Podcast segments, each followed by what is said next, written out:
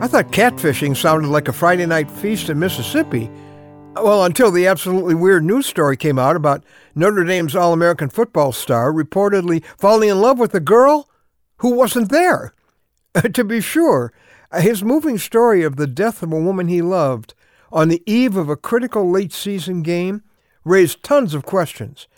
He claimed that she turned out to be only an internet invention, and that's why catfishing was suddenly in the news. I found out that catfishing is defined as, quote, building a fake online person and trapping others. Apparently, I guess it's happening more and more. Sounds crazy, doesn't it? Convincingly portraying a person that isn't really there at all. That's actually not all that new. Humans have been doing that for a long time.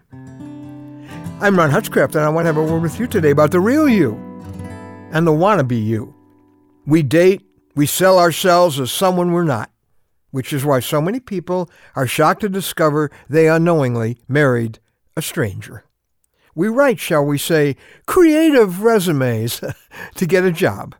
We put on a great church me, concealing the truth that it's more like Sunday Saint, Monday ain't. Happy go lucky on the outside, bleeding on the inside. All friendly to their face, all backstabbing when they're not around.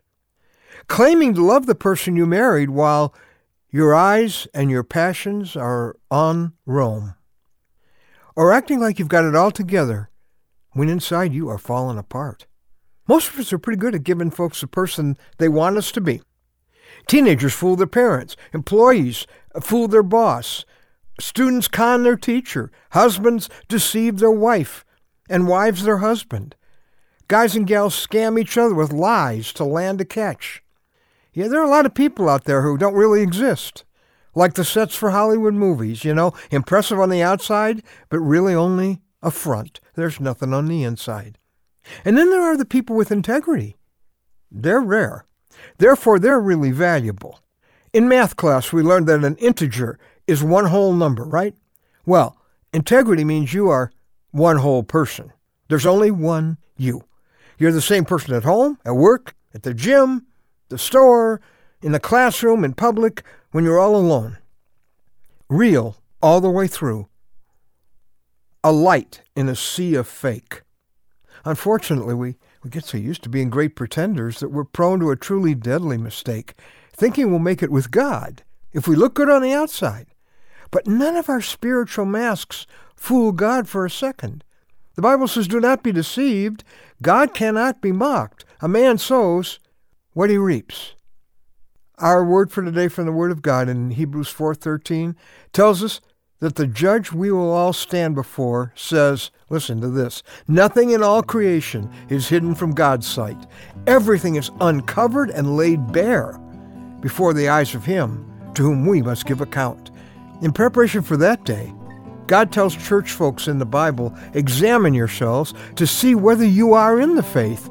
Test yourselves. Do you not realize that Christ Jesus is in you unless, of course, you fail the test?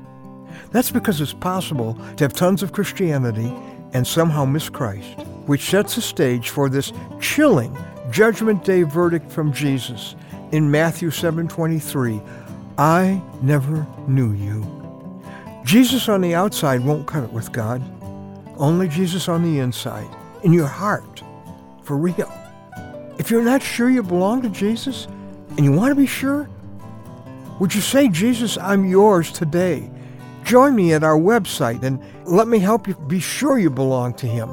We'll walk you through very simply how to make sure. Because it's time to find the road that will finally get you all the way home.